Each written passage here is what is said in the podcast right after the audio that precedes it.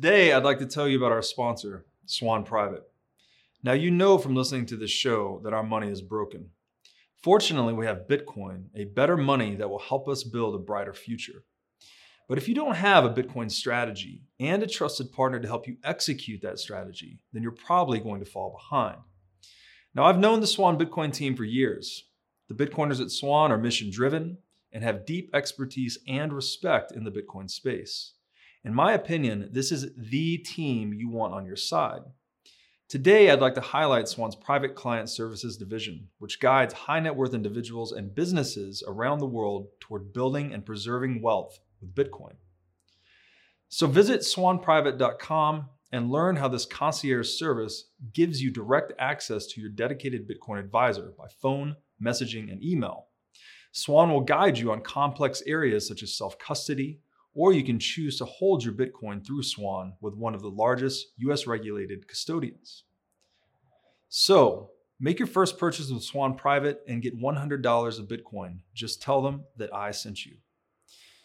You know, an opportunity like this to build and preserve legacy impacting wealth for your family and company will not likely be seen again in our lifetimes. Sign up at swanprivate.com today, mention Breedlove to your advisor, and get $100 in free Bitcoin when you make your first buy. Okay, so we're jumping back into discrimination and disparities with Thomas, author Thomas Sowell. And uh, we're still in chapter one. I'm going to read quick excerpt to get us rolling here. Uh, and this is around page 24 in chapter one under the the heading the lure of determinism Sowell writes The belief that disparities in incomes are indicators of disparities in the treatment of those with lower incomes is part of a more general set of assumptions that some one particular factor is the key or dominant factor behind differences in outcomes. In the early 20th century, the key factor behind economic, intellectual, and other disparities among different groups was assumed to be genetics. That view was as dominant then as the opposite view today that disparities in outcomes imply discrimination. American colleges and universities had hundreds of courses on eugenics then, just as many academic institutions today have courses and whole departments teaching that outcome disparities imply discrimination. So I, I just wanted to read this is a great way to look at the madness in the world to some extent. In that um you know just because a large group of people believe a thing to be true does not make that thing true. And as Sowell points out there was this i guess quote unquote conventional wisdom or widespread assumption that genetics had to do with these disparities in, in outcomes and, and capabilities and whatnot. And um, today we have the opposite right? That that that if you were to say that, that there was a genetic cause to out to disparities in in outcome um you would be lambasted or canceled or something like that. But this was the the prevalent or the prevailing view uh, just a few decades ago. And now we kind of have this opposite situation where every difference in outcome is assumed to be discrimination so i guess the the moral here is that the conventional conventional wisdom itself can be misleading. That's why wisdom itself is unconventional or real intelligence is unconventional because there are all these seductive kinds of thoughts that people can fall for. And again, I really never get tired of reading about it. But what Sowell is on here is the invincible fallacy, which very tersely is that wherever there is a disparity of outcome, it must have been the result of discrimination. And there's a great irony, which we'll get into as we get into chapter two, and that today, the vanguard of wokeism is the universities.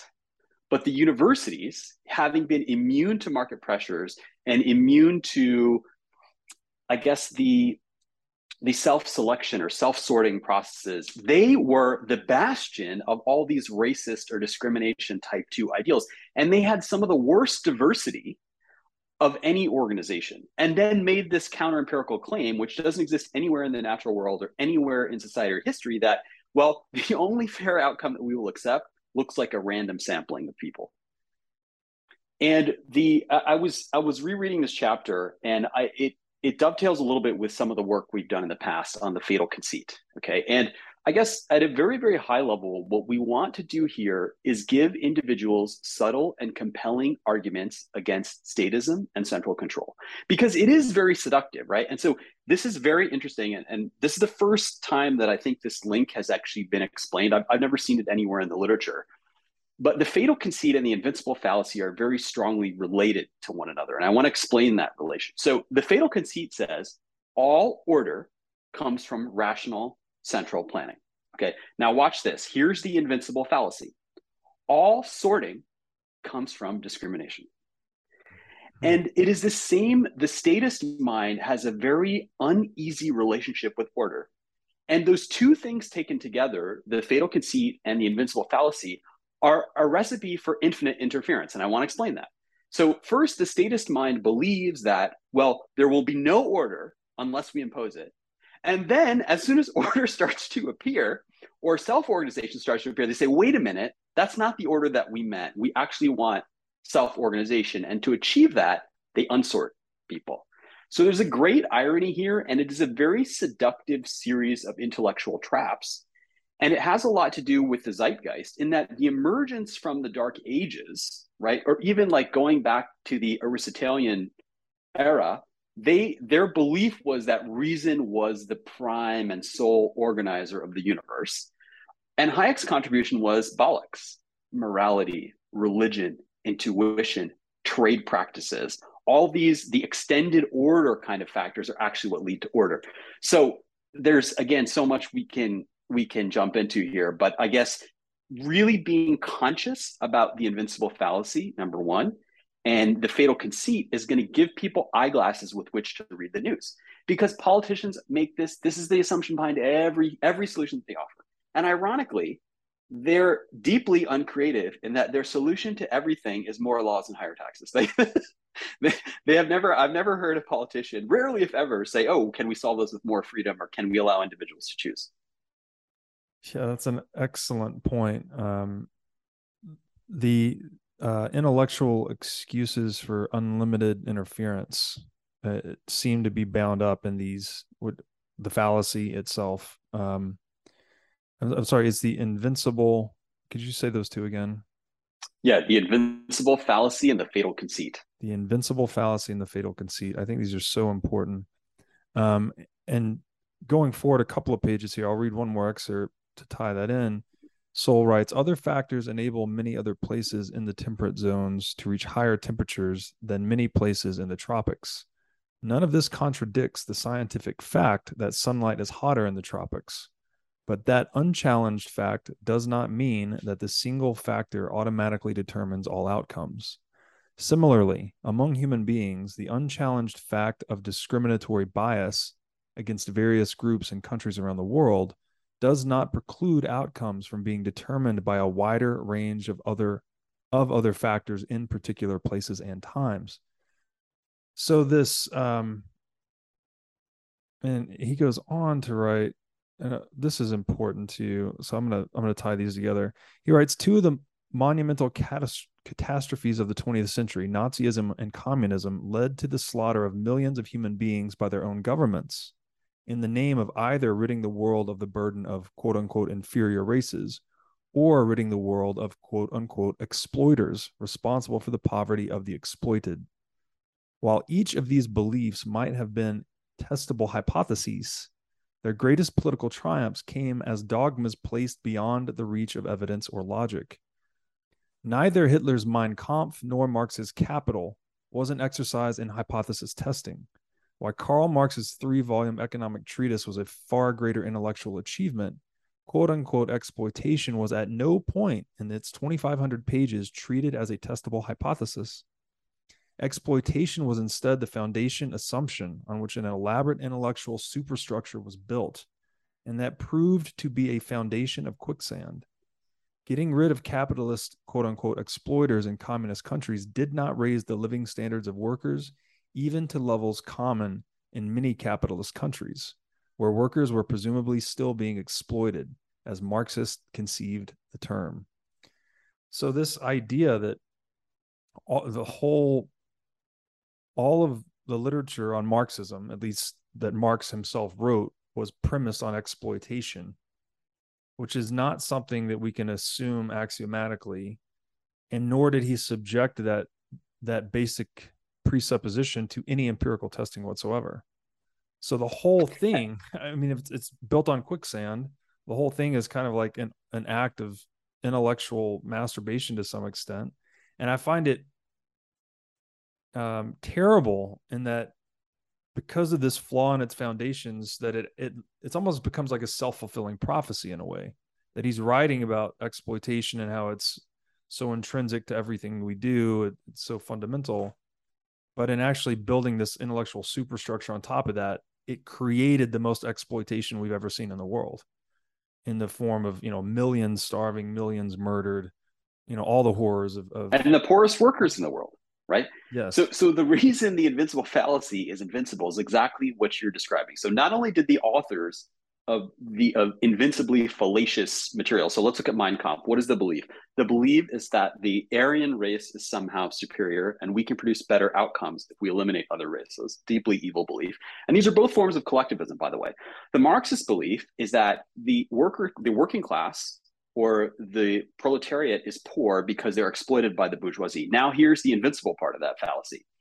And it's amazing because these two lies were sold to millions of people. And this is why I am so deeply concerned with and disappointed by the appearance of Marxism today in the United States. And I, and I think to be very transparent, I think a, a lot of what passes as wokeism is, in fact, just Marxism in disguise. And the reason for that is the, stated goal of Marxism is class warfare. And you want to induce warfare between the haves and the have nots. But I'll just return to this empirical point that Sowell is making. So, if Marx had wished to empirically test his philosophy, he would have said, okay, if it is really the case that workers are poor because they're exploited by the bourgeoisie, then wherever we find the most capitalists or the most bourgeoisie, we should find the poorest workers in the world. And in fact, Exactly the opposite of this is true. And there is not, you cannot find a Marxist nation on earth where the standard of living of the workers even remotely approaches the standard of living of workers in a capitalist society. And this is again from this idea that Marxists and statists as a whole are terrified that if there's no intervention from an outside agency, they don't understand the phenomenon of self sorting, which Sowell was talking about. And it just so happens that if you allow individuals to self sort, and we should really dive into concrete examples because Sowell is very rich in giving empirical, statistical, historical, even natural examples. If you allow people to self sort, this goes back to something that we talked about in our very first conversation on central planning. Central planning destroys information. And that's what governments are doing. They're unsorting people. And, and let's see, let's see if we can give a, a very concrete example, which, which will kind of bridge into chapter two. So the Equal Employment Opportunity Commission was concerned because by race, the job hiring statistics were disparate. Okay. And what is important here is that if we do not understand, and I'll define these in just a second, what type of discrimination is operant in a given situation, we will make the wrong policy decisions. So, what Sowell is trying to do is to help the average American think more clearly so that we can advocate for good policies. And let's look at what the Equal Employment Opportunity Commission did. What they said was because we, here again, the invincible fallacy at work, because we see disparate statistics by race, we now forbid employers from asking questions about a criminal background. Okay. Now, guess what? This is where the difference between intentions and outcomes becomes very stark. As a result, less African Americans were hired by corporations. And I want to explain why. So, the evidence shows, and again, it has nothing to do with the intentions of Wokus or Marcus, what their intentions are. It has to do with what the actual outcomes are. The intention was very noble. In actual practice, because we forbade employers from getting precise information about individuals, they had to fall back to a more egregious form of discrimination and just say, well, we're just not going to touch this class of people because statistically and factually, there are different numbers, again, which have nothing to do with race. I'll explain why. For each, uh, for, for different races, for different genders, we're all different statistically, but it's due to emergent properties and self sorting. Very rarely historically, and the burden of proof should be on the people making the accusation, is it due to actual discrimination? So again, what happened there? Because the government now, so Discrimination, as Sowell explains it, type 1A is what we all want. So this word discrimination is overloaded. And as you pointed out in our prior episode, a discriminating wine connoisseur, right? We have to discriminate between dirt and blueberries when deciding what to. There's nothing wrong with that. And the reason uh, that human beings are able to plan and rationally organize the world around them is because we're constantly discriminating. We're making decisions for ourselves and our family around what is best for us based on the information that we have. So, discrimination type 1A is highly desirable. What does that mean? You use information about an individual in choosing what to do with that individual. Discrimination type 1B is a slightly more general, but cheaper to achieve. You use information about a group of people. This is where leftists and wokeists and, and Marxists get very scared. Use information about a group to make a judgment. And then type 2 discrimination is what nobody wants. This is based on antipathy. This is what we saw in, in apartheid South Africa. This is what we saw uh, structural racism, which was on the books in the postbellum South, for instance. This is what the untouchables in India saw and continue to see, in, in fact, in many cases to this day. So that's type two discrimination. No one's advocating for that. But I want to I want to really explode the government's error here, the Equal Employment Opportunity Commission's error. So first, what they did is they said we want more African Americans to be hired. The cause of them not being hired must be type two discrimination. We're going to outlaw type 1A discrimination. And now the employer said, well, we can't get precise information about individuals now. We have to look what any insurance company, what any rational individual will do. We have to look at statistics about the group as a whole. And now the good individuals in a group suffer because of a few bad apples. So a lot to, to tease out there, but if we don't understand the root cause of a problem, outlawing type 1A discrimination is literally the worst thing that we can do. And again, empirically, the evidence shows that when employers are allowed to run background checks, and this is done irrespective of race, because you you you cannot know looking at an individual just by looking at the race whether or not that person has a criminal history. And when you forbid companies from running background checks, they now have to use grosser forms of discrimination, and the government gets exactly the outcome that they didn't want. It's so ironic. It, it's unbelievably bad, and I I think I mentioned this before, but um, that old notion that you can take a piece of legislation, whatever it's titled, like what it's supposed to do, right? The Inflation Reduction right. Act, for instance, of 2022. What is it actually going to do? Well, it's going to increase inflation. You just take the opposite of the the legislative title, and that's how you get to its real uh, outcome. And I, that's a heuristic, granted, but it seems uh, in the more I study things like this, it seems increasingly true that the government intentions often diverge from outcome when it comes to government policy making. Um, a lot of what you said there is really good. I want to try to unpack some of it. So, wokeism as being a rebrand of Marxism. This is a very useful framing, um, because Marx, you know, the again the presupposition here in, in Marxism is that self-sorting or self-organization leads to the absolute exploitation of labor which is the exact opposite of what you see in actual capitalist countries, right? The more self organization or self sorting a society is allowed to engage in, which is another way of saying the less government interference is involved, uh, the the higher the stand average standard of living for each individual in that society.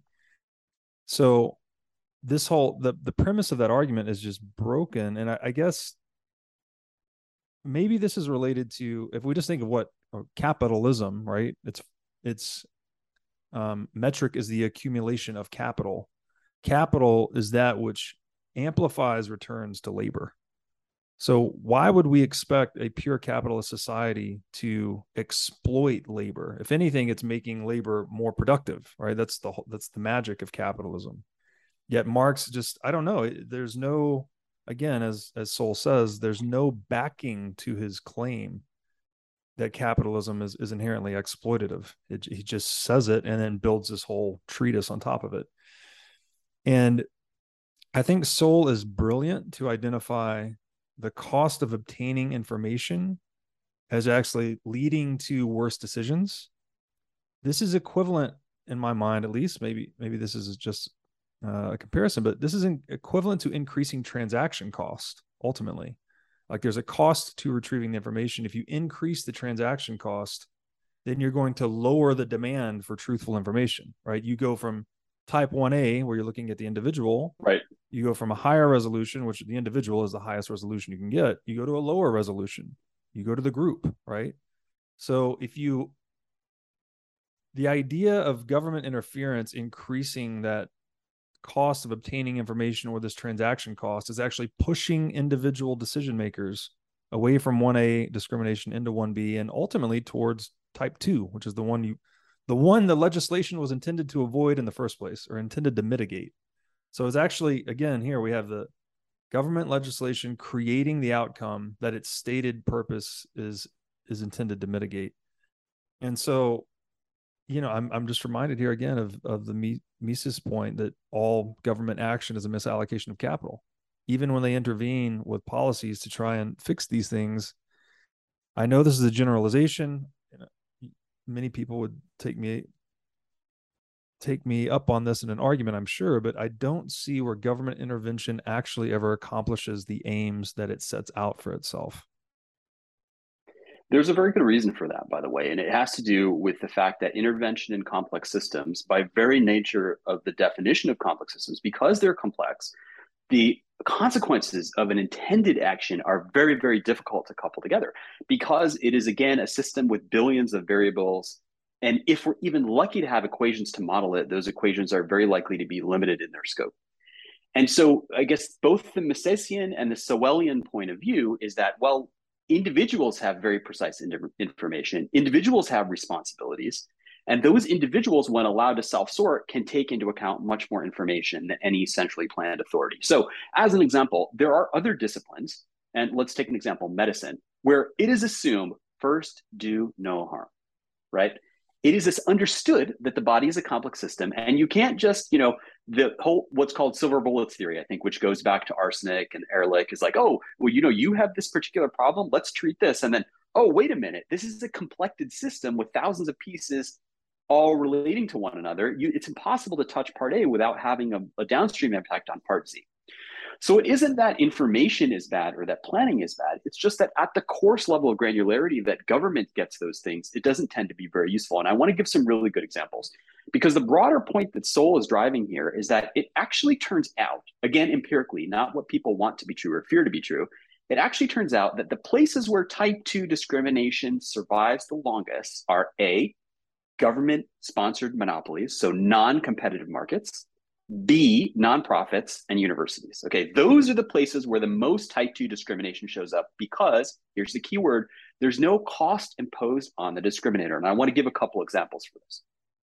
So, first, in the postbellum South, the railroad companies, we talked a little bit about this last time, they wanted to maximize occupancy of the cars. What does that mean? I would much rather, as a railroad operator, not have a segregated car because now I might have to have two cars. I'm going to have seats that are wasted. So the capitalist understanding is that services are fungible, but human beings are not fungible. This is a very important distinction. Guess what happened? The states then came in and mandated that the cars be segregated because there was so much social tension. And the capitalists, the quote unquote evil capitalists, had to do had to impose a type 2 discrimination when from an incentive structure they had no desire to do so. Take another example. In South Africa, okay, where there's a, a, tremendous amount of type 2 discrimination, even on the books and the laws. I think that started to, to reverse course in recent years. But the construction industry hired much more black workers, and the quota might have been zero, I don't know, than by the laws they were allowed to hire.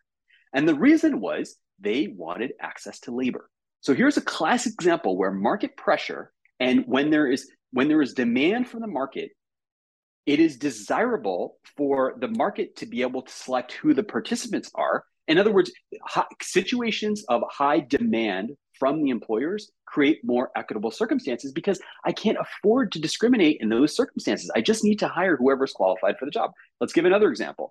And this is, I think, uh, Sowell quotes Stiglitz, right? Who is an, again, you know, one of the one of the great, at least he's a mainstream economist, one of the great mainstream economists. And he said, right around, I think, the period of the 1940s, when minimum wages started to rise, there was so much inflation that the effective minimum wage was zero. And during that period, we see black and white teenage unemployment at the same exact rates. As the war on poverty starts to kick in, as the minimum wage starts to go up, as the 60s kick in, guess what's happened? Exactly the opposite of what Mokists and Marxists tell, Marxists tell you should happen. Exactly the opposite is that disparities go up. They go way, way, way up. And the reason is a higher minimum wage creates a surplus of workers, and now employers can hide their type 2 discrimination all day long, and they're not under any market forces to hire the only qualified individual. And another reason I, I want to quickly explain why we can have disparate statistics by race, but it has nothing to do with race. Different populations, let's say Mexican Americans, African Americans, Japanese Americans, have different average ages. And so you will see in the job statistics, wait, African Americans were rejected at a higher rate than white Americans. But that's because they they may have more young people applying because they have more young people. So we need to be very, very careful that we don't naively look at the statistics and say, like, oh, just because there's some kind of sorting or some kind of order here, it must be the result of discrimination. And then that we don't shoot ourselves in the foot at the policy level and assume type 2 discrimination and then produce more of the same. Brilliantly said. Um, you know, again, on the, the the point of something that's complicated versus a complex system. I always love that Talebian uh, distinction between the cat and the washing machine. You know, the washing machine is complicated, right.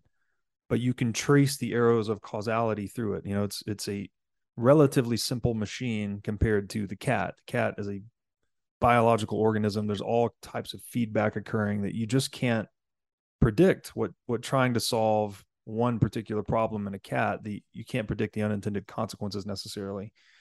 Um, i heard this quote recently that biology is way more complicated than physics.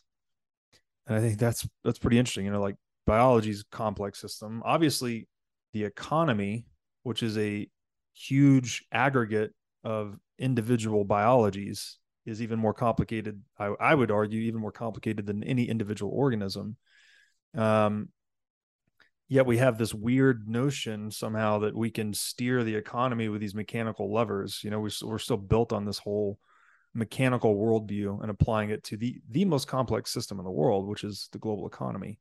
Clearly, that doesn't work. And um, you know, if to the point on markets where you you described like uh, the train operators that didn't want to segregate their passengers I love this point too that Mises makes that in free markets, the consumer is sovereign, right? That no one else, just the, the individual that's buying or selling, they well typically buying, right? They're indicating to producers what to produce. They're actually the sovereign actor in the whole thing. And consumers are blind to race, sex, religion, right? They just want high quality product at a That's fair right. price, right? It's just quality and quantity of product. Give me a seat give me a widget. Like it's such a simple transaction. And in fact, the number of the price takes race completely out of takes gender yes. takes religion completely out of the picture. Yes. Yeah, it's it's really all that matters, right? It's product quality and quantity, and then that signal into the marketplace for producers is they're just going to do whatever is necessary to produce a high quality product at a fair price. So that means they don't. There's no. There will be. There would be discrimination only based on merit in a purely free market right? I mean, I'm not not perfectly, but you'd be as close to that situation as possible. I think that the less government interference, the further away you get from type two discrimination, the more you get to uh, the sovereignty of the consumer and its effects on uh, social organization. Let's let's get into a second to this the costs that are imposed. And again, Sowell is trying to help Americans and citizens of the world to think in complex ways. That's literally his job is to introduce complex thinking. Why? Because again, this goes back to something we talked on in the first episode, Henry Hazlitt's observation, economics is the study of hidden consequences. And Sowell is trying to get people to think in more subtle ways and think about costs. And I want to give an example if we just declare type 2 discrimination without thinking economically, what does that mean? Wait a minute. If I, as an employer, now discriminate against a group of people, I'm going to have access to less labor. And in this way, the market is kind of a self leveling mechanism. And without touching this statistic, let's just touch upon the claim. If it were, and you know, this is a statistic that Wokus love, is that females get paid on average 75 cents for every dollar that a man gets paid. And there are lots of statistical problems with this claim that we can kind of dig into later. But if that claim were true, the market would provide a self leveling mechanism that would instantly create job, create demand for female labor because corporations be like, wait, I can instantly run a 25% profit margin just by hiring females. And then that system would self level because every corporation would want to. So these claims just don't even stand a tiny, tiny bit of scrutiny and thought. And I want to give one more example because I think these examples are really important because they will prevent us from doing in the future things that haven't worked in the past. And I think right around the 60s, the 1960s, there was a study that said the poor pay more. Okay. And what it showed is that in disadvantaged neighborhoods or in lower socioeconomic strata, the prices were higher. Okay. So now the, the wokest response to that is to become outraged and tell corporations that, oh, how dare you gouge the poor people? This is what the Elizabeth Warrens of the, of the world will say. Now, the first irony is that the same people who will make this claim wouldn't be caught dead. Walk, they would never walk in that neighborhood either during the day or at night. And what is this to show is that their individual discrimination, they will not even set foot in that neighborhood, but they want to set the rules for that neighborhood and the rules for corporations in that neighborhood. Now, let's dig into this for a second. So, if we naively say the cause of these higher prices is type 2 discrimination, we are going to mandate that the pricing structure must be the same nationally. Let's you and I, instead of giving the answer, let's work out why the prices are higher and what is going to happen if the government says, "Okay, you, we're going to put a cap on prices." Let's let's talk about that. So, any theories as to why prices are higher in poorer neighborhoods? I'm going to abstain from this because I read the book. okay.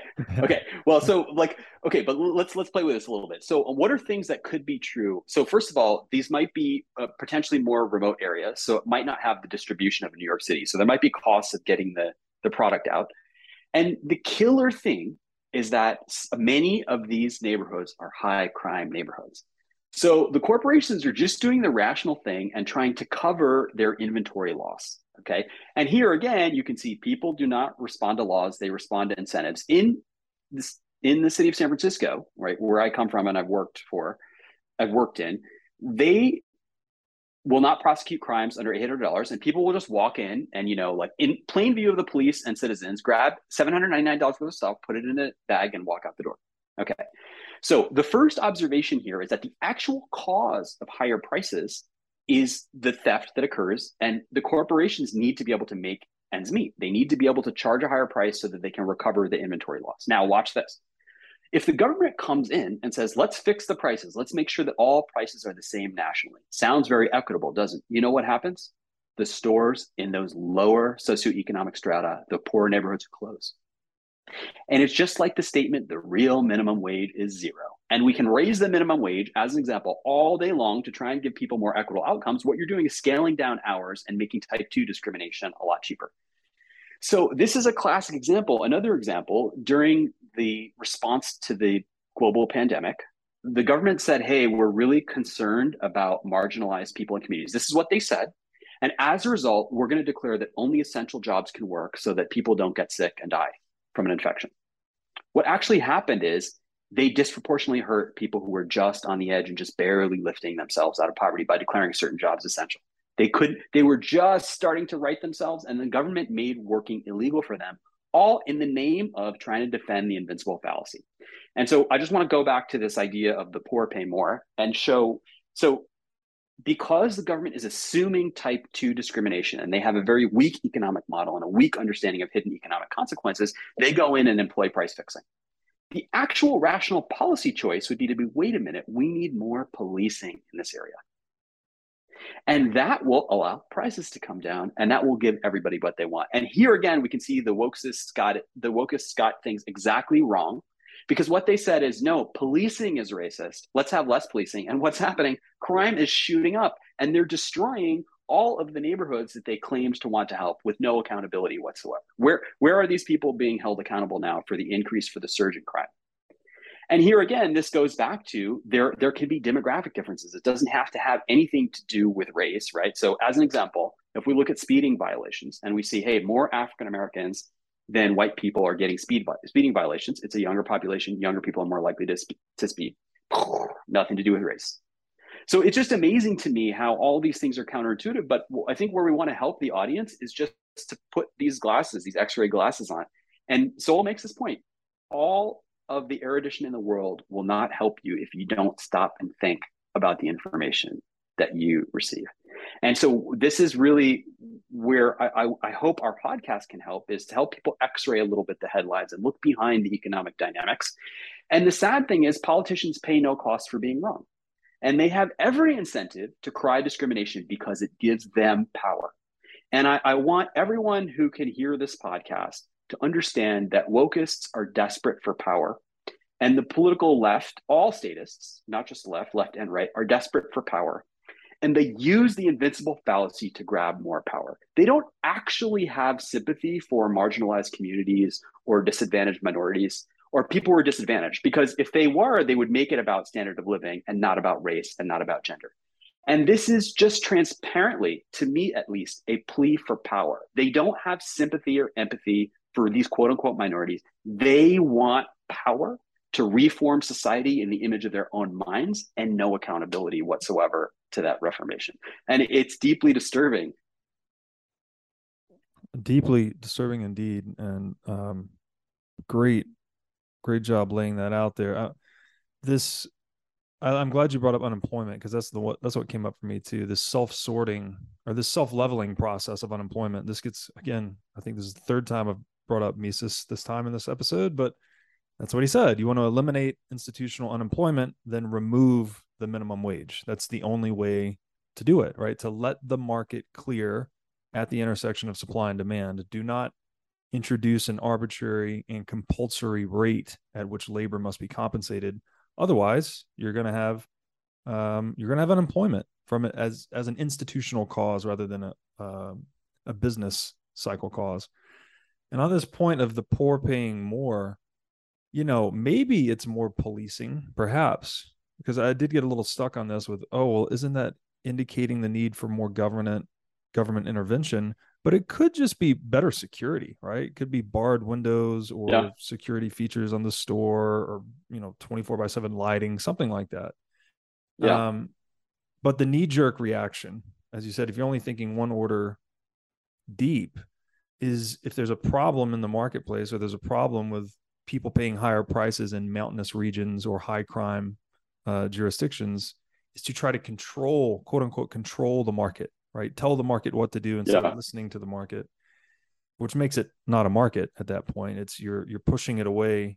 You're literally you're moving away from consumer sovereignty right towards government control. That's what the interference is itself right? It's taxes taken in and then expended on trying to um, change these outcomes in some arbitrary way but that's actually distorting the the discovery process in the marketplace itself. So in some very fundamental sense this knee jerk reaction goes against freedom obviously right? It's a new policy it's a new law it's a new piece of legislation a new rule you must follow.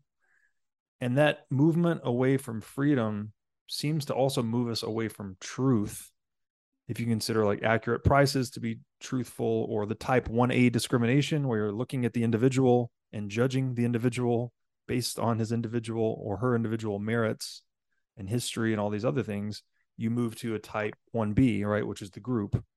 So you're you're this movement away from freedom is associated or corresponds to a movement towards lower resolution yes depictions of reality, I guess you could say and man if that like it's so if that doesn't get your head spinning i don't really don't know what will. It's we're we're blinding ourselves right in our attempt to try and get the market to do a thing that we want it to do. We cause it to do something we cause it to create a damaging outcome i guess you would say. So this this correspondence of freedom and truth just seems extremely important to me it is, and, and it goes back all the way. So I'm not at all surprised that you're bringing up Mises and also complex systems. And in some of our early work, we've tried to establish the relationship between Mises and complex systems. But I think without ever calling himself an Austrian economist, Sowell is kind of like the a mainstream, to the extent that conservative economics can be mainstream, purveyor of the Austrian way of thinking. And what Mises had the intuition for, but never actually stated, was that there are negative consequences or externalities to interfering with complex systems, number one. The second thing, which he explodes, is that the idea, and, and Hayek really takes this and puts a very fine point on it, is that the central planners will always allege that capitalism is planless. Okay. And then we show that capitalism is actually decentralized planning. The extended order takes into account a lot of local information and things that only individuals could possibly know and, and could never convey to a central authority. So this granularity, the more expensive we make information, to your point, like it's impossible. that we literally make it illegal or make the cost infinite for getting type 1A information about an individual. And then the, the once that cost goes up, the information becomes very costly. And this this creates so many interesting dynamics. And another example that Sowell gives is that when this charge of the invincible fallacy arises, uh, one thing which is very different, and we see this totally in modern day cancel mobs, we see this uh, totally uh, among the, the claims of leftists, Marxists, wokeists, that an allegation is simple enough to establish your guilt. And Sowell gives two examples, one of which where the government had a discrimination lawsuit running against Sears Roebuck Company.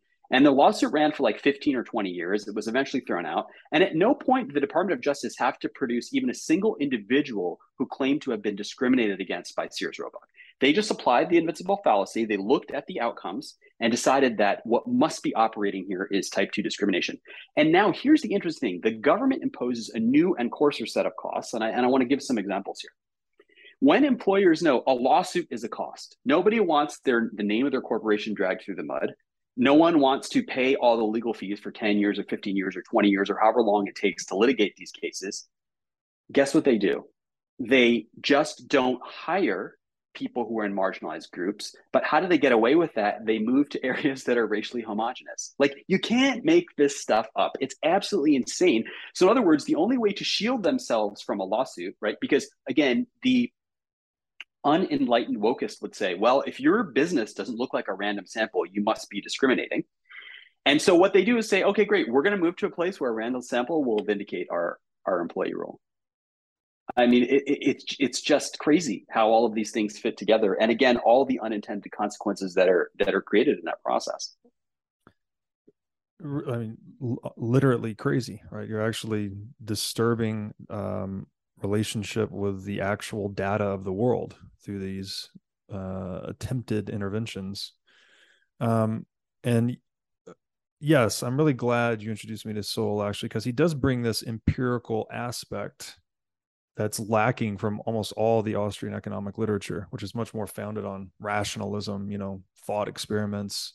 Uh, Mises uses a lot of imaginary constructions, for instance, to make his points.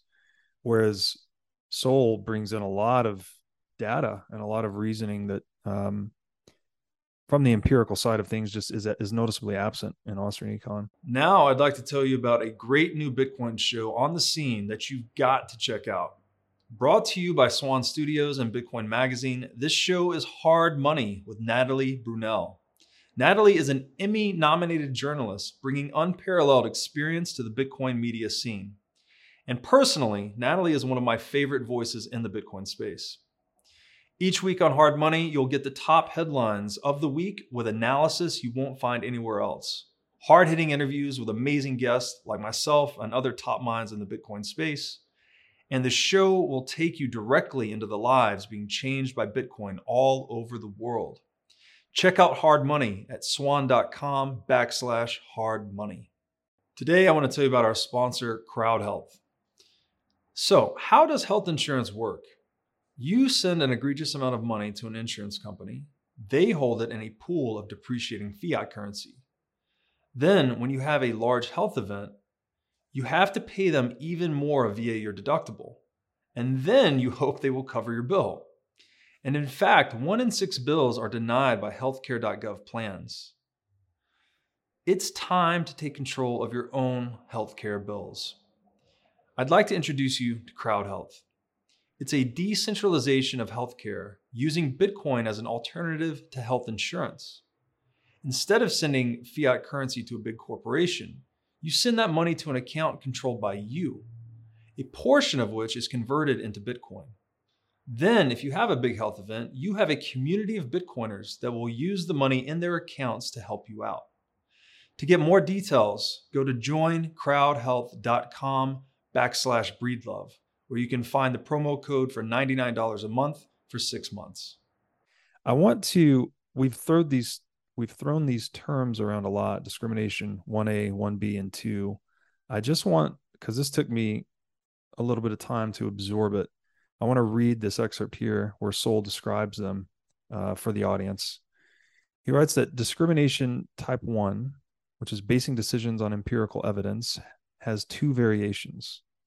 The ideal and more costly variation is seeking and paying the cost for information that would permit judging each individual as an individual, regardless of the group from which that individual comes.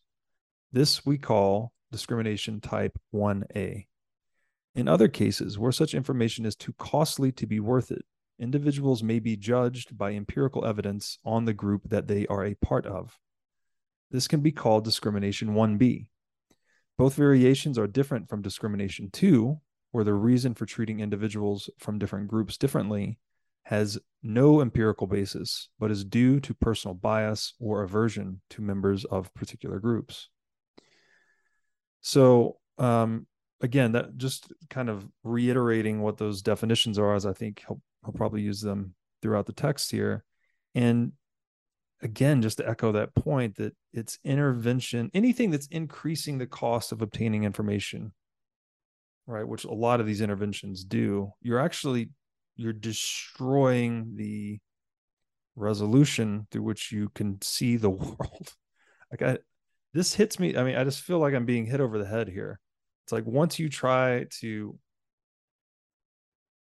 pass some coercive act to create some desired outcome, that is the point at which intention diverges from outcome, right? The intention and the ultimate outcome separate. And this seems to me, maybe this is the source of why every piece of government legislation is best defined as taking its title and inverting it. Is that you just can't do it, right? You you need freedom. You need, I guess, ma- you could say maximal information throughput through these local actors that can't you can't encapsulate that information transmit it to a central planning committee and then have them transmit a message back and then you act right? When you go like if you could it'll, imagine it'll stay in on, committee forever. Right yeah. It, it's not possible. So so the very important things to us individuals what does my daughter need to eat? Oh wait she's allergic to shellfish. There's so many she needs to take this medication. No central planner could know that. They're just gonna they're gonna look at an average. They're gonna turn all those people into one number and say here let's apply this policy and it's going to flunk spectacularly because it misses the subtlety and what you're calling this high resolution information yes yes absolutely and um as you said earlier, that politicians are aiming to keep power. This distortion seems to serve that in two ways. Like the first way is you're you have this reason for infinite more intervention, right? The the invincible fallacy, I guess, demands infinite intervention because you can never the fallacy always persists no matter what you do, and you have to intervene more and more and more which creates more of the fallacy, so on and so forth. But it also seems that I guess the bad information also keeps people in more of an emotional fight or flight mode. So they're more likely to latch on to these political, you mm. know, hmm. I don't know. That's racism is the problem rather than, you know, the intervention that pushed us from 1A to 1B to 2. Um, just thinking out loud here. Love to hear your thoughts on that. So there are competing costs in in any economy, and here's an interesting thing. So we've looked at, we've said this a lot that people respond to incentives, not to laws. And an example was the Affordable Care Act. And so you either have to pay for insurance or you have to pay a fine. If the fine is cheaper than the insurance, then people will just pay the fine. And it wasn't it wasn't that different in South Africa there was a fine for hiring workers who happened to be of the wrong color, or I can go without labor for my job. And those two costs now end up competing against one another. And the individuals and the corporations do the rational thing and choose the lowest cost. So, in changing the cost structure, to your point, we're also changing the nature of the judgments that that governments and individual. We're changing the nature of the economic actors and the decisions that they make. And I, I want to come up with some really example, interesting examples here. So, the cost is, and and Thomas Sowell actually dedicates this book to Walter Williams. He said to Walter Williams, who has labored in the same vineyard. And again, these are two conservative African American economists who are trying very, very hard to debunk the invincible fallacy. And what I want, I guess the first point I want to make is that to a city, aggregate crime statistics, whether the homicide rate is 0.01% or 0.1%, makes no difference to those individuals. Excuse me, to the at the government level, but it makes a big difference to the individuals who lose their lives.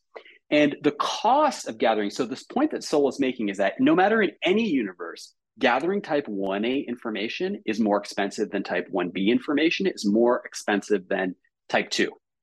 And what is the reason for this? I have to take the time to investigate an individual. And I want to give some examples here. So if you see, if you are walking down the street at night, let's say it's 1130, you're on your way home from work, or you just went to pick up some food for the family, any number of things. If you see a shadowy hooded figure, I don't know the race, I don't know the gender of this person, on your side of the street, do you say, wait a minute, let me talk to this individual, give them the benefit of the doubt, see type 1A, like let me get some 1A information, or do you just simply cross the street? And this is why there's a quote in this book which is so apropos and really ties together, uh, it really brings Hayek's insight to the rest of economics. And what Sowell says is civilization is a thin crust over a volcano. What does that mean? In the course of human beings are several billion years of compounded evolution. And a few thousand years of civilization, like which of those factors are going to predominate? And we are mm-hmm. unnecessarily naive about human nature and economic actors if we think that information is free and we can gather all this type 1A information. And I want to give an example. Sometimes false negatives are very, very, very expensive, even though that requires discrimination. Let me give an example. 99.999% of human beings, if they see a large tiger, are going to run or, or do they're going to take some action to defend themselves. And in the course of evolution, the human beings said, well, maybe this tiger is friendly. Let me be non discriminatory towards this tiger, did not survive. And so, in cases where in, encountering an individual that you don't know, encountering an animal that you don't know, encountering an environment that you don't know, gathering specific information about that individual, about that environment is prohibitively expensive. And in the course of survival, why does this involve Hayek?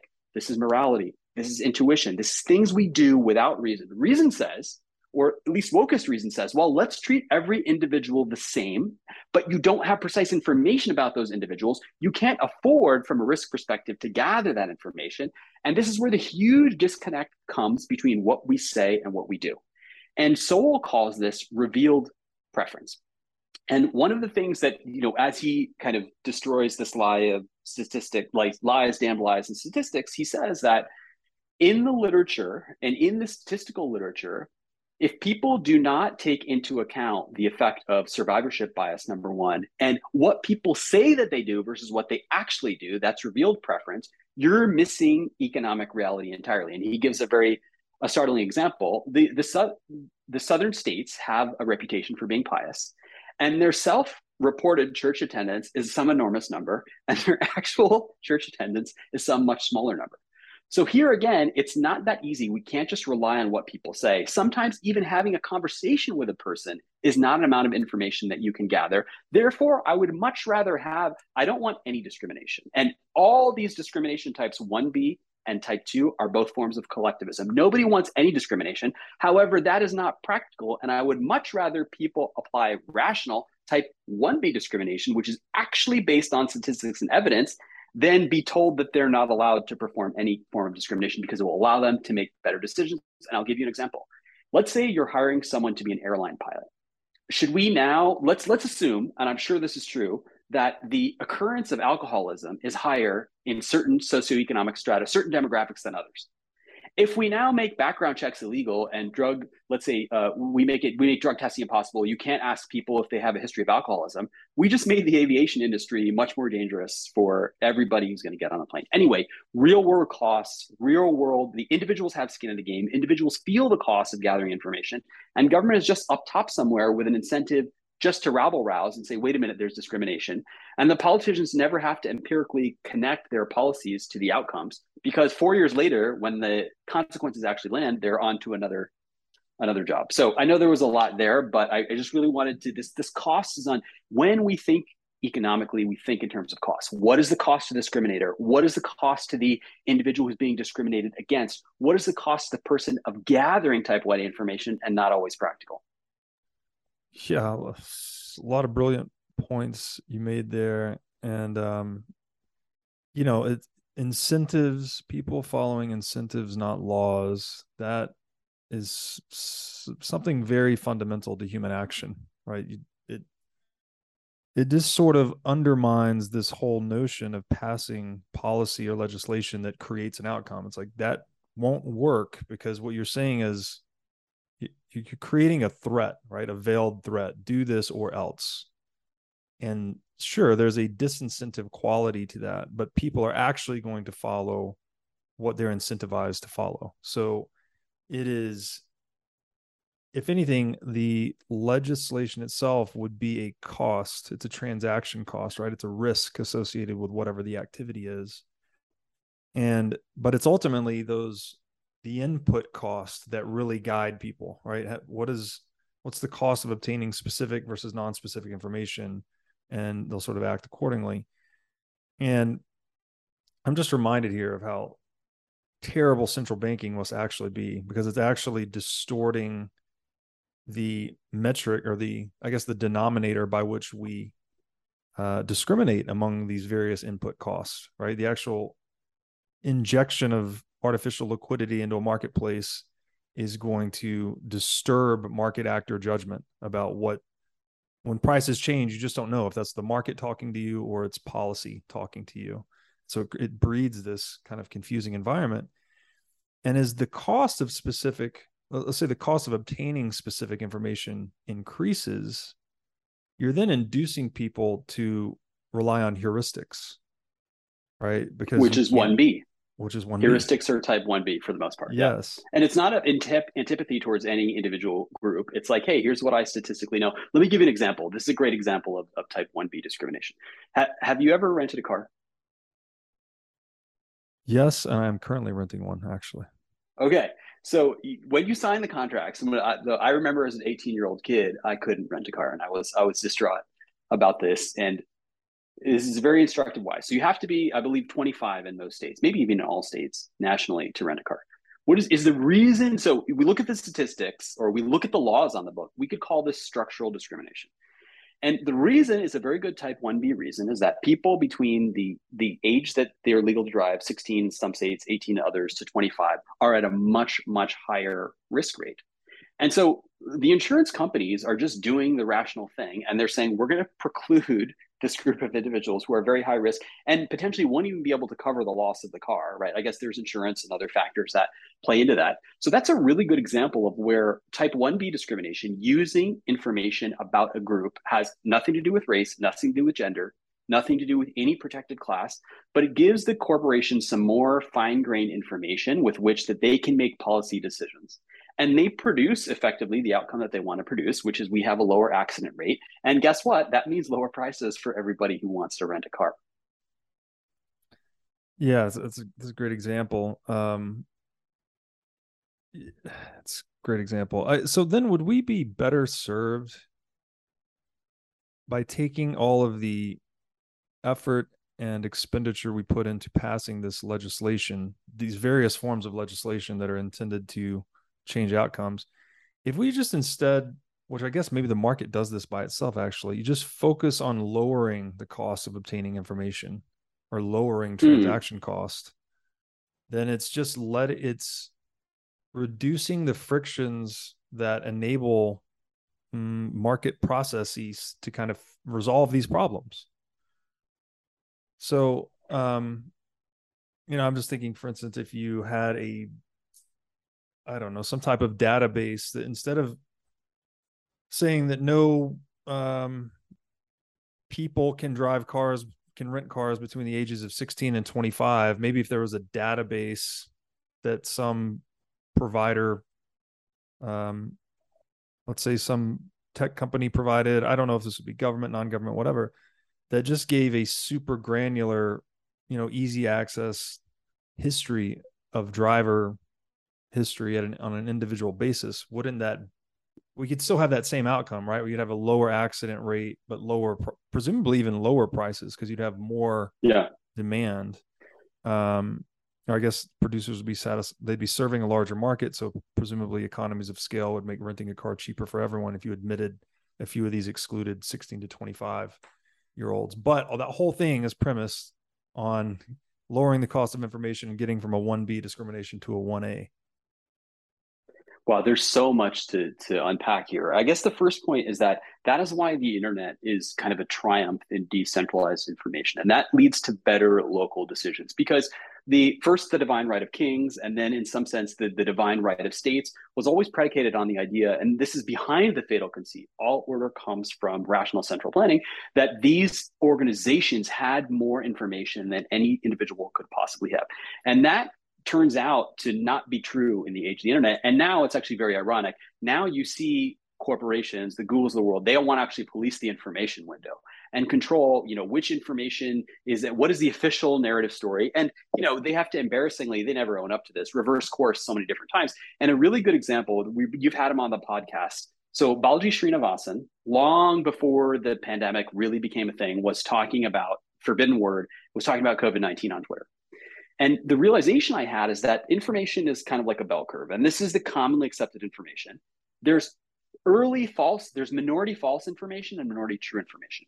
No algorithm can know ahead of time which part of the tail we're operating in. You have to just let the information system be free because for every Balaji Srinivasan, there might be 10 or 20 people who don't know anything about virology or anything about risk management.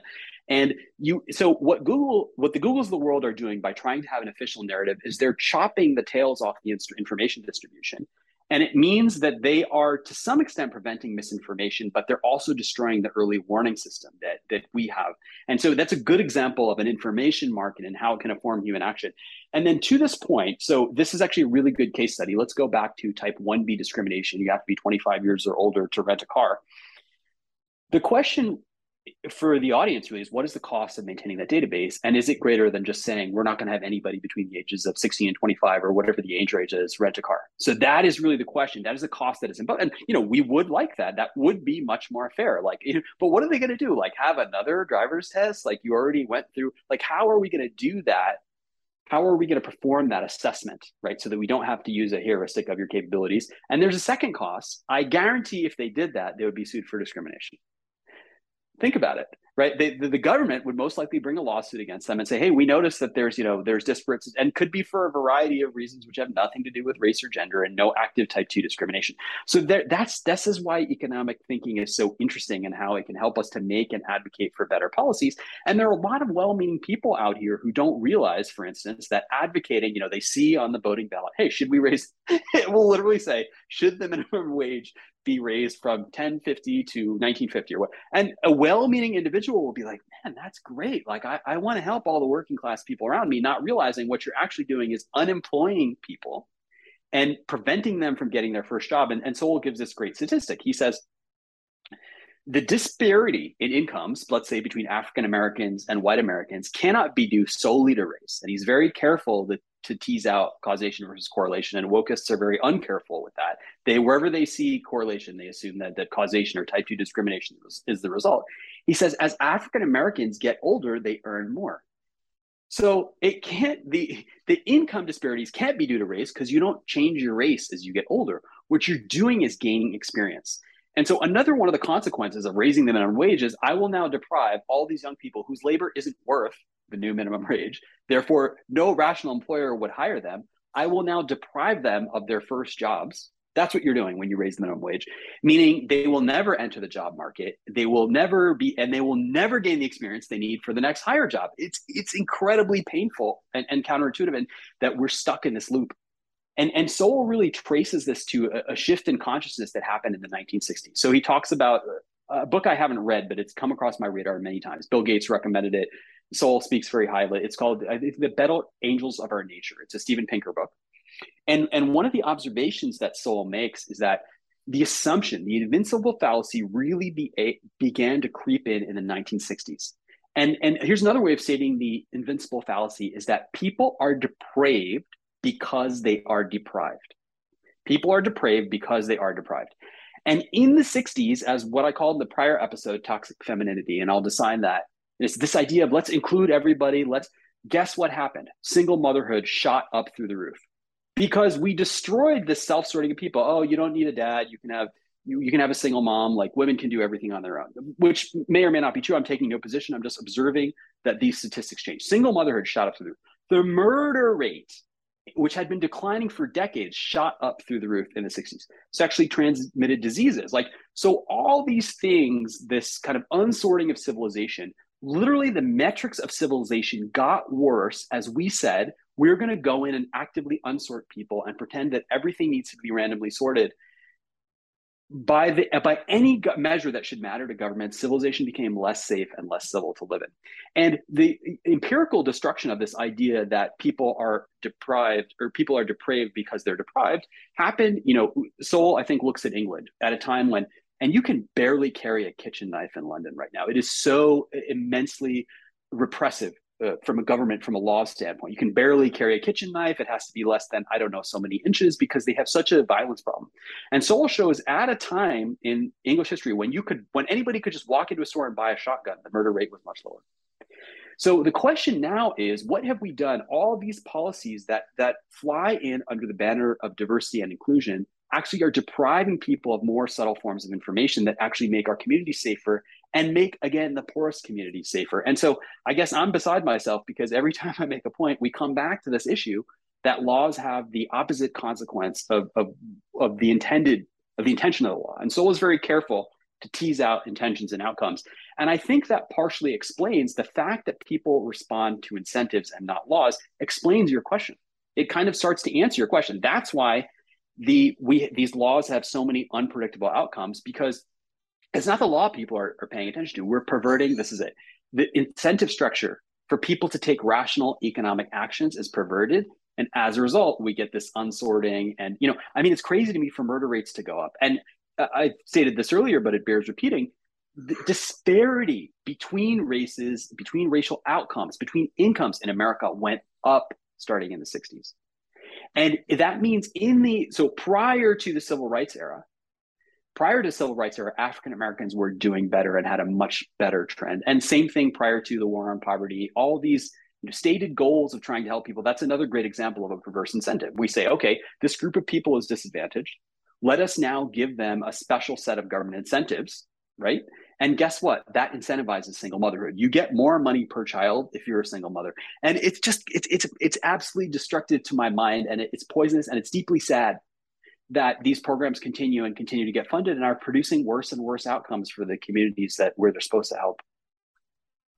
Yeah, it's self-defeating in multiple ways. Um, and I, you know, I guess again, just to like take this back to sort of the title of the book, discrimination, right? You say that word today, it has an inherently negative connotation.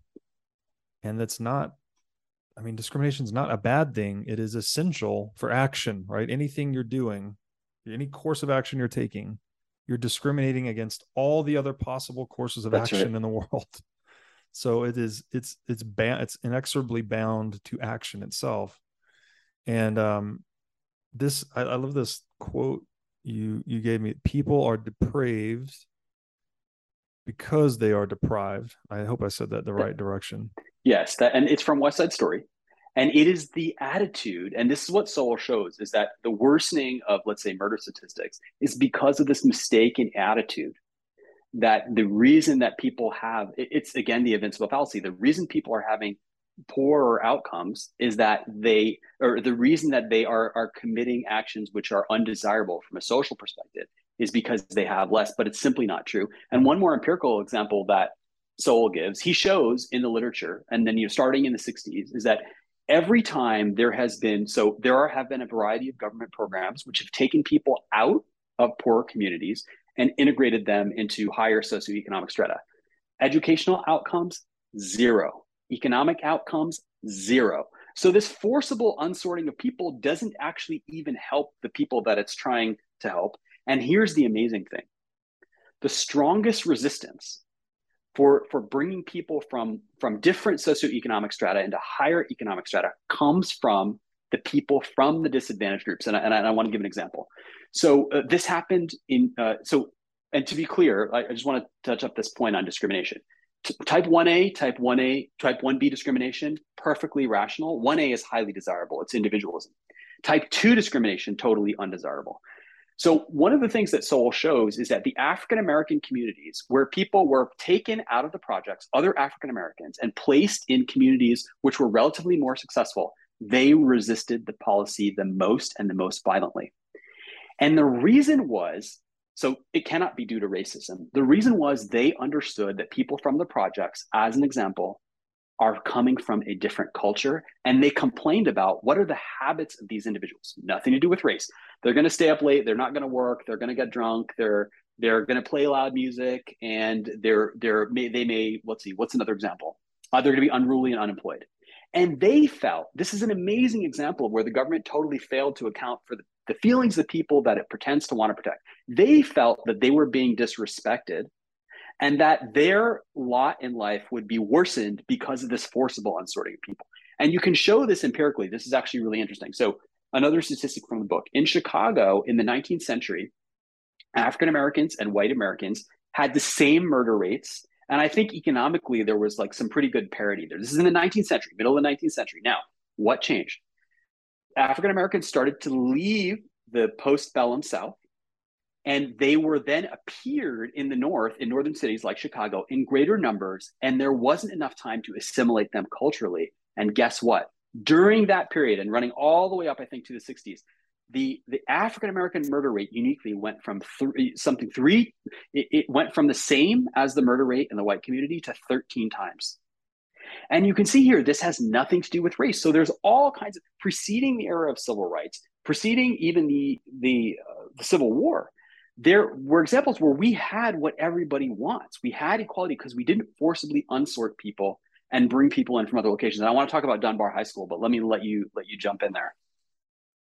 Well, it's just a really, it's a great quote. You know, people are depraved because they are deprived. So the the implication that depraved, I think, is something like morally wicked, right? Taking immoral action. Yes. Deprived would be you're you're poor, you're impoverished, you're destitute, something like that. Um, and I, I experienced this actually when I went to public school, uh, middle school and high school, and we had this weird policy thing where they would you know take african american kids from 30 minutes away and they would bus them into our school and at the same time they were busing white kids out of our school into these other districts you know 30 minutes away that were more predominantly african american and i can tell you just within the cultural experience within the school was just divisiveness right? You have these two groups that don't really want to be there. They don't know why they're there. And you know every day at the gym and the lunchroom it was largely you know separated. And I, I don't know. Yeah.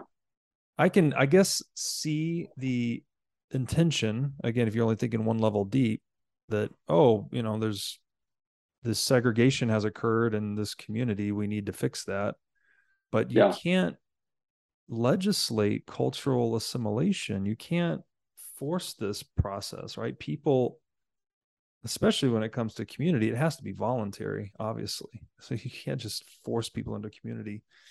Um so yeah i i don't not a lot to say there just um maybe i, I want to talk about unsorting the, sorry last thing governments then looking at these worlds through statistics of some kind right some statistical model and and identifying a quote unquote problem and then they're trying to forcibly unsort, right? Whatever the sort is, and they don't think the sort is correct, they want to unsort, resort.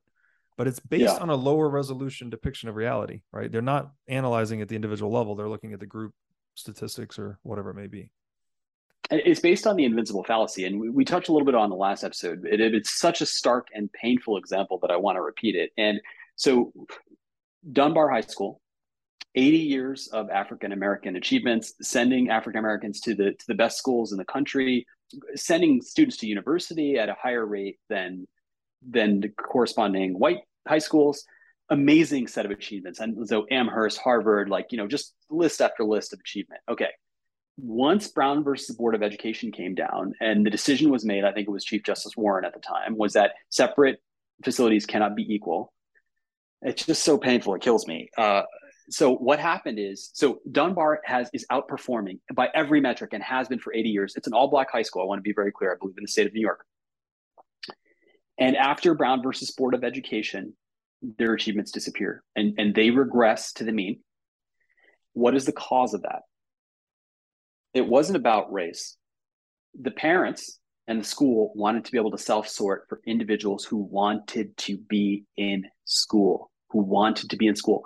And when we forcibly unsort these environments, one person who doesn't want to be there can destroy the classroom experience for 29 other individuals.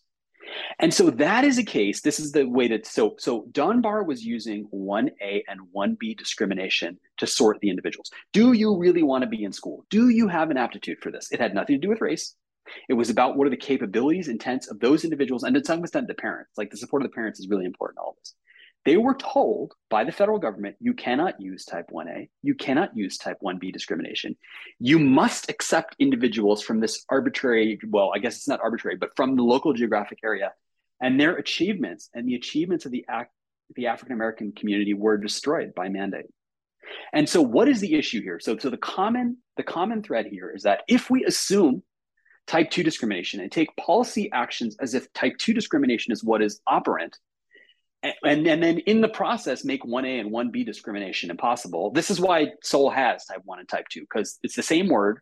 In one case it's good or in two cases it's good. And in one case it's very bad and totally undesirable. So that is it. That is really the tragedy of, of this whole exercise that when we assume the invincible fallacy and say oh this must be due to type 2 discrimination we destroy the ability of individuals to to perform type 1A and type 1B discrimination. And then guess what? We literally we literally level, raise, R-A-Z-E, the achievements of the communities that we're trying to help. Man, it, that I really felt a visceral pain. And imagine Thomas Sowell's pain, being an African American who, against all odds, you know, goes to the University of Chicago, now has a residency. He's now at Stanford. I think he came out of Harvard. And seeing that African American students who are doing extraordinarily well in an all African American school are now deprived of that ability as a result of the Supreme Court decision. Ah, it's... Now, go ahead, please. I want to take the opposite side of this. And I, I want to, so, so the statists will say, well, we would still have segregated schools if the Supreme Court had, you know, handed down this law and we needed to forcibly integrate. And I think so let's let's state which I think the common ground is for everybody. There should be no structural discrimination on the books. What does that mean? There should be no law that actually discriminates on the basis of gender, religion, or or any any of these incidental race, any of these incidental factors. And guess what the wokeists end up doing? They do exactly the opposite. They put structural reverse discrimination on the books, or they make type 1A and type 1B discrimination illegal. And then we get either worse outcomes or actual discrimination type 2, as we've shown with the market distortions in the past. The real minimum wage is zero. And so, again, the high ground is you know, should we be integrated as a nation? Should everyone have access to the same opportunities 100%? But the way that we do that is we make it possible for individuals to self sort. This is the big thing. Dunbar was totally self sorting. It was all about the parents in the community and who they wanted in that school. And the people who ran the school, the parents, the kids, they all had skin in the game. And then they got a piece of paper from on high which said, no, we're going to bust these kids into your school, whether you like it or not. And then their results were completely wrecked. So, what is the nuance? The nuance is individuals have precise information by which they can self sort, number one. And we need to make sure there's no structural discrimination on the books. And the way to do that is not the opposite. Like you don't institute reverse discrimination, which is again, this is what woke have said we should do. And I'll just give you one absurd example. Whether or not you believe in the mask mandate is is irrelevant, but there were certain cities that said, "Well, if you're African American, you don't have to wear a mask." Like, wh- wh- what is this? Like, again, they are trying to help, but there's no consistency, there's no matter of principle behind what they do, and they don't respect the ability of individuals to self sort and make rational decisions based on information that those individuals have and the collective doesn't. Yeah, it's quite a wallop to the head when you really stop to analyze it this way. Um, and again, just to reiterate this point, the we're using the term self-sorting here, but I think it's pretty much interchangeable with self-organization, mm-hmm. which you know the last the original conversation we had was on your written work that that dived into the detail details of that. Nature, right? Organisms are self-organizing, right?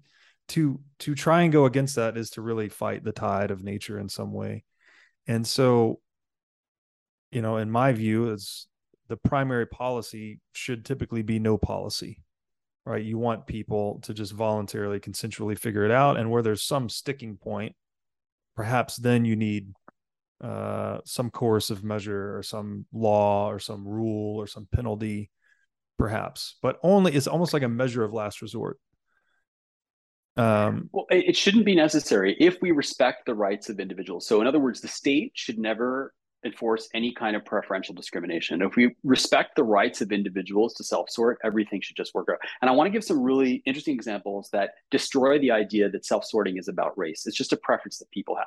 One thing we talked about on the prior episode is that if people have even the slightest preference for living next to their relatives, they you may get what looks like a massively segregated map and it's just because of the instability the butterfly effect of oh i want to live with my family. It just so happens that my family is a similar race and then you get these clusters of people. A tiny again this is one of Sowell's biggest points a tiny difference in preference or in prerequisites for success can lead to an enormous difference in outcome. And it doesn't necessarily have anything to do with type 2 discrimination. And two examples I want to give is so Sowell goes through and he looks at the marriage statistics of, first of all, America, the great melting pot. This is what wokeists ostensibly want is for all people to mix. I love this idea freely and by association. And he goes through the marriage statistics for, let's say, people in Little Italy, people in Little Japan. So living in the United States not only did they overwhelmingly marry Japanese, marry other Japanese, Italians marry other Italians, they were most likely, when they first settled in this country, to marry people from the same town in Italy, the same town, like people from Okinawa were marrying people from Okinawa here in the United States. What is that? That is self sorting in action. And if we cease our obsession with with skin color, how much melanin people have, and and I think the I, keep using this term, but wokeists are deeply obsessed with this, and they think, ironically, and very much in line with the invincible fallacy, that the amount of melanin that you have in your skin is like the single most defining, important defining characteristic about you. And they want to make every law and every intention and every cultural mandate based on these on these principles. But again, so people were self-selecting, self-organizing for one another based on some heuristics that we don't know and we don't need to know. And here's what I'm trying to say even if you took non-African American communities, you took white communities, you took uh, Asian communities, they're highly organized and highly sorted. And you will see clusters of people from Okinawa, clusters of people from Sicily, because they are self-organizing. And again, it has nothing to do with race. It has to do with their individual preferences, one for another, and how they choose to organize themselves. So well said. And yeah, it's just occurring to me here that this focus on skin color or the amount of uh is it melatonin? What's it? What is it? The melanin. Yeah, melanin. Melanin. Is, melanin. Uh, how, how, right. The amount of melanin in someone's skin, like it, we're we're just we keep describing here how if you only think one order deep and not second and third order, right? The domain of economics being the study of hidden consequences, uh, orders two and three you're only focused on level one. I mean, this is almost like the physical manifestation of that. If you're just focused on skin color, you're completely omitting all these other things that make that human individual and unique. Thank you. And, and, and, so it's crazy. And they end up espousing racist ideals. They say, once I know the race of a person, I know everything about them. And, you know, what I like to say is that in, in every race, like as a silly example, Will Smith's kids are probably more privileged in some ways socioeconomically than many white kids. It has nothing to do with the race of people. We want to start thinking in terms of individuals, or at least one B. All these groups are slightly different. And, and Sowell makes a, a further point here. And so well, let me go back.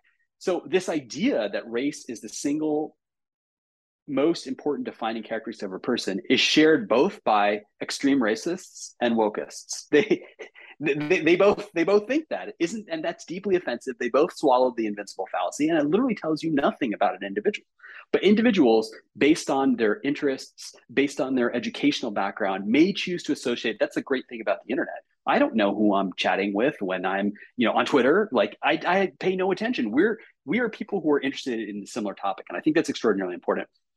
Another example of revealed preferences and the preferences of individuals. Sometimes self-sorting and self-organization has nothing to do with the employer, but can be blamed on the employer. And I, w- I want to give an example.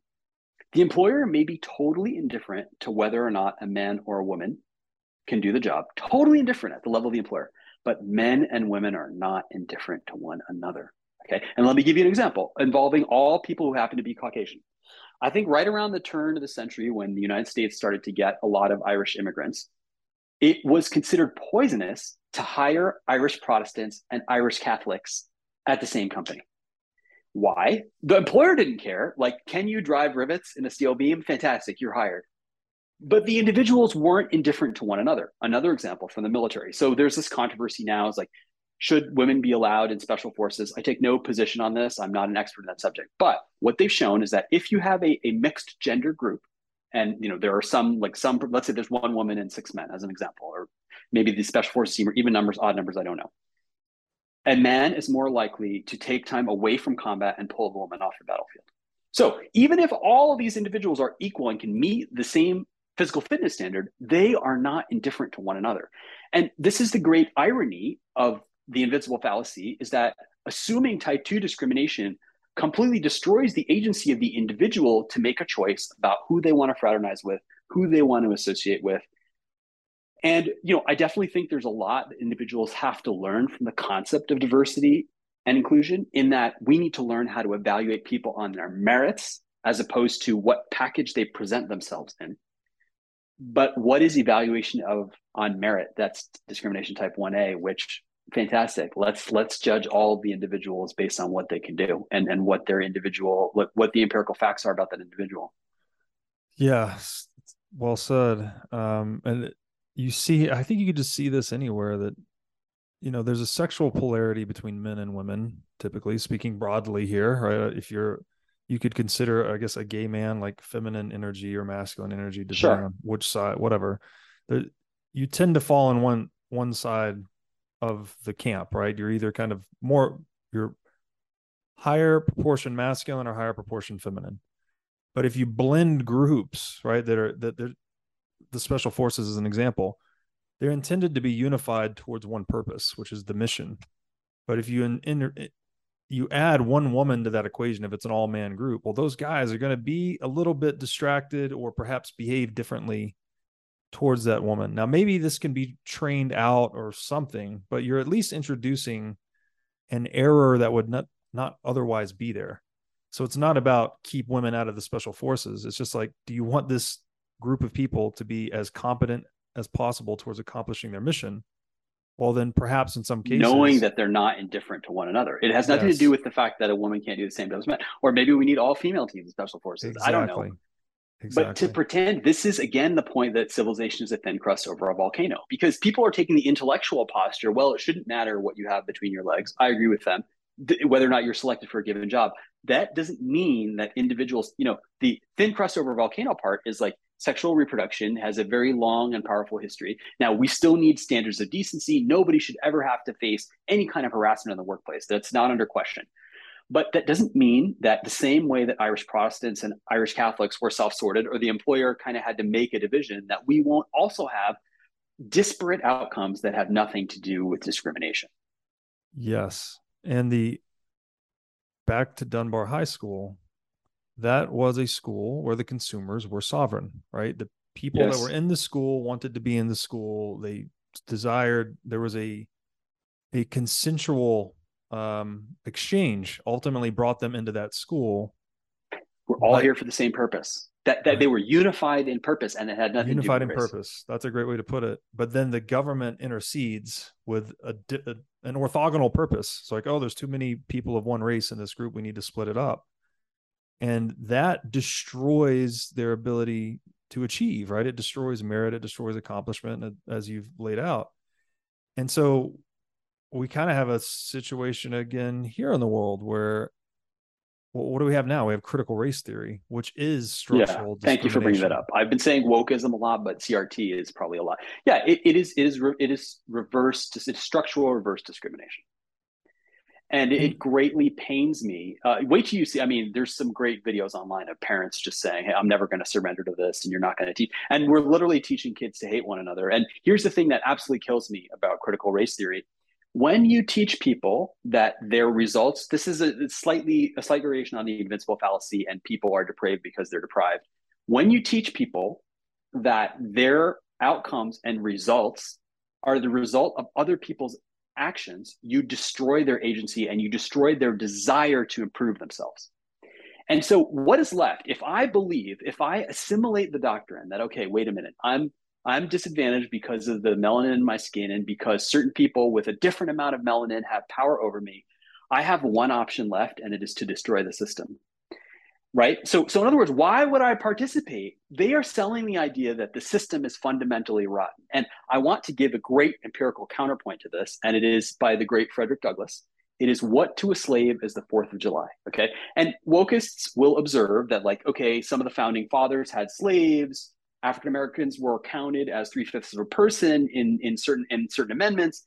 I consider those things evil, egregious, and inexcusable. But what Frederick Douglass makes the brilliant observation in What to a Slave is the Fourth of July. He says, in the spirit of the Constitution, there is nothing about discrimination and race. Nothing. And he says, I challenge people, and he was a great advocate of what he called both the, the ballot box and the ammunition box. So he believed in the First Amendment, the Second Amendment. What a, what a great American. And he makes the observation that the principles of the Constitution are about the individual, and there's no structural elements of discrimination embedded or inherent in the Constitution. And so, all of, all of that to say, critical race theory flies in the face of the fundamentals of freedom, which is that any individual who has the capability can participate. And if we go around teaching children that this is not the case, and that they have no control. That's what we're teaching them. We're teaching them they have no control over their outcomes. What will they do? They will either not participate or they will participate in the burning of the city, right? The destruction of the system. And how can we blame them? We've given them a mental model in which they cannot succeed, number one, and and in which by de- by virtue of their skin color, they are automatically friendly with one set of kids and an enemy with another set of kids. I mean, whew, it, it hurts. Yeah, it's culturally and socioeconomically coercive. I'm sorry, corrosive, corrosive, yeah. not coercive. And um, this, you know, we're going to see similar results, right? Just like we saw at Dunbar High, you're going to have this structural discrimination or reverse discrimination, if you want to call it that. And it's going to, the costs will be borne by the lack of productivity, merit, achievement, all these, whatever the mission is, right? Whatever the mission of the organization is, will suffer because of this structural discrimination that's superimposed on top of it. And uh, I guess we could maybe take this a layer deeper and say that, as you're saying, that the critical race theory or wokeism is ultimately selling this idea that injustice is structural, right? It's the whole thing is unjust. And so no wonder you're so destructive. What else would you do in that situation? You're what, what in... would I do? I've yeah. literally been taught that I, I receive a set of circumstances and that the, the world is out to get me, why would I participate? What, why would I be interested in a job in science, technology, engineering, and medicine? Uh, and, and it's crazy. But when you hear individuals who have real world experience in life, uh, like David Goggins, he's like a Army Ranger, former Navy SEAL. He said the people is just an observation he made. You can go find the Instagram post. He was asked, you know, what should we do about racism? And he said, the people who have always helped me, and this makes sense, and not the only people, but the people who have helped me to counter racism have been white people because they have a say in this. And that completely flies in the face of if you're white, you're inherently racist. And I, I hate to get into these very sensitive topics, but these are the kinds of fallacies and falsehoods that CRT teaches. And I want to I want to leave with kind of one one defining characteristic or point. And this is, you know, this goes into a, a second Thomas Sowell book, which is Black Rednecks and White Liberals. And what he shows is that the end of slavery worldwide from slave markets in Brazil and Africa started with the United States and Great Britain. And it was in large part a function of the nature of the Constitution and the belief in individuals. and against you know at the point to the point of risking their own lives instituting laws taking over slave pirate ships those two countries single-handedly ended slavery global slavery and none of the other countries were super interested and the reason is very clear they did not have a document of principle that respected and understood the importance of the individual whereas the united states and to a lesser extent great britain did now, we can go through the evils of those nations, and, and those are undeniable. But again, Sowell makes this point America is the only nation on earth to produce a structural disdain for racism. And I think that's mm-hmm. because the markets, uh, at least used to be, are considerably freer. And if you can do the job, I want to hire you. Yeah, beautifully said. And um, this as you say here, destroying individual agency, right? When you implant this idea that the whole thing is uh, systemically unjust, if you've destroyed individual agency, you're just causing those people to run into the arms of central government, right? Because they they have no or, or there's no power the or like there's no power through participation it. to change the system. So what will you do? You'll run into the arms of the politician telling you all the free things they're going to give you to, to right the wrongs and fix the disparities. So it, it's this weird, it's this really perverse thing where like the original lie kind of compounds on itself. And it, I don't know, it just, I think it lead, it seems like a contributory factor to mass psychosis. That is a great example too, because so let's look at the consequences. So, uh, uh, so if I'm taught as an individual that I am largely powerless and my lot in life is the result of people who have type 2 discrimination, antipathy towards me. What am I going to do? I'm not going to participate. Uh, I'm not going to try and better myself because I can't because the system is structurally slanted against me and they will get exactly what they what they're trying to prevent is that people will check out of the system and like who who would who would try in a world like that yeah and that's definitely what we want to avoid right people being and, destructive and, and or not participating this is uh, it's so great that Sowell makes the connection between the invincible fallacy, Nazism, and Marxism, or what he calls communism. Because Robert, it's the same ideas, the same terrible ideas over and over again, presenting themselves and people falling for it. And part of we have to use the scar tissue of history to become wiser as as voting individuals. And I hate this concept, but as people who participate in a larger political process, put it that way. And this is why freedom and self sorting, I think, are the same thing, right? Because freedom is the capacity to make risks about your own individual to, to make a risk assessment on your own. That's exactly what dunbar highscart was doing. So like, hey this, i think this kid this kid's serious. The parents are serious. Come on in and let's do a great job. Let's have a great set of, of outcomes together and then the invincible fallacy is this poisonous idea that the government, having much less information than you do, needs to unsort you or provide very coarse grained risk management, which takes very little information into consideration. So I, I think maybe our maturation as as humanity and as uh, we're not political entities, but as beings who participate in society, right, or or an extended order, if you prefer we have to become we have to add this to our libraries right? And that is the sense in which you can just look at the, the construction of the brain. That is the sense in which civilization is a thin crust over a volcano. You could say you know the cerebellum or wherever our it's not that higher thinking resides in a single area of the brain but is is you know some percentage. And then you've got all the reptilian brain like which is just running things right? That's the hayekian part of your brain in some sense. And so we need to assimilate these new routines for how we we can be wise at the level of the extended order. And part of that is assimilating this lesson of history. And it's a very simple logic. And, and what I would challenge all the listeners to do is look for the fatal conceit. Wherever there is order, it must have come from rational central planning, and look for the invincible, invincible fallacy in the newspaper, right? So wherever there is sorting or wherever there is order, it must have been the result of discrimination. See how similar those things are.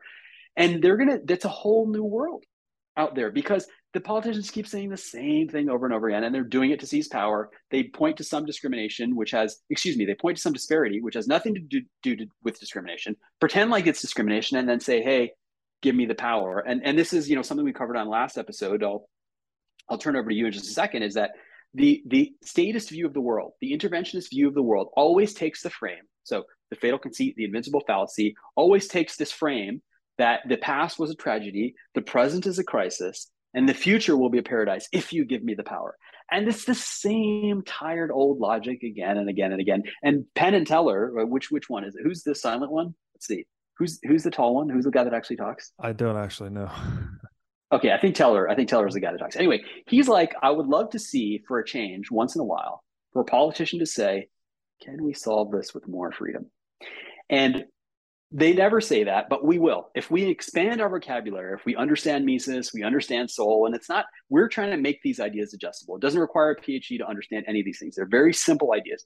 If we add these observations to the Overton window, we will make better political decisions as an electorate. Again, I don't think my, I don't think I as an individual am defined by the ability to vote, but we will make, we will make better policy decisions both at the community level and at the national level and beyond when we understand the subtleties of hidden consequences and we understand the subtleties of individual self-sorting it all comes down to because individuals have the most skin in the game allowing them to make the the decisions with the information that they have.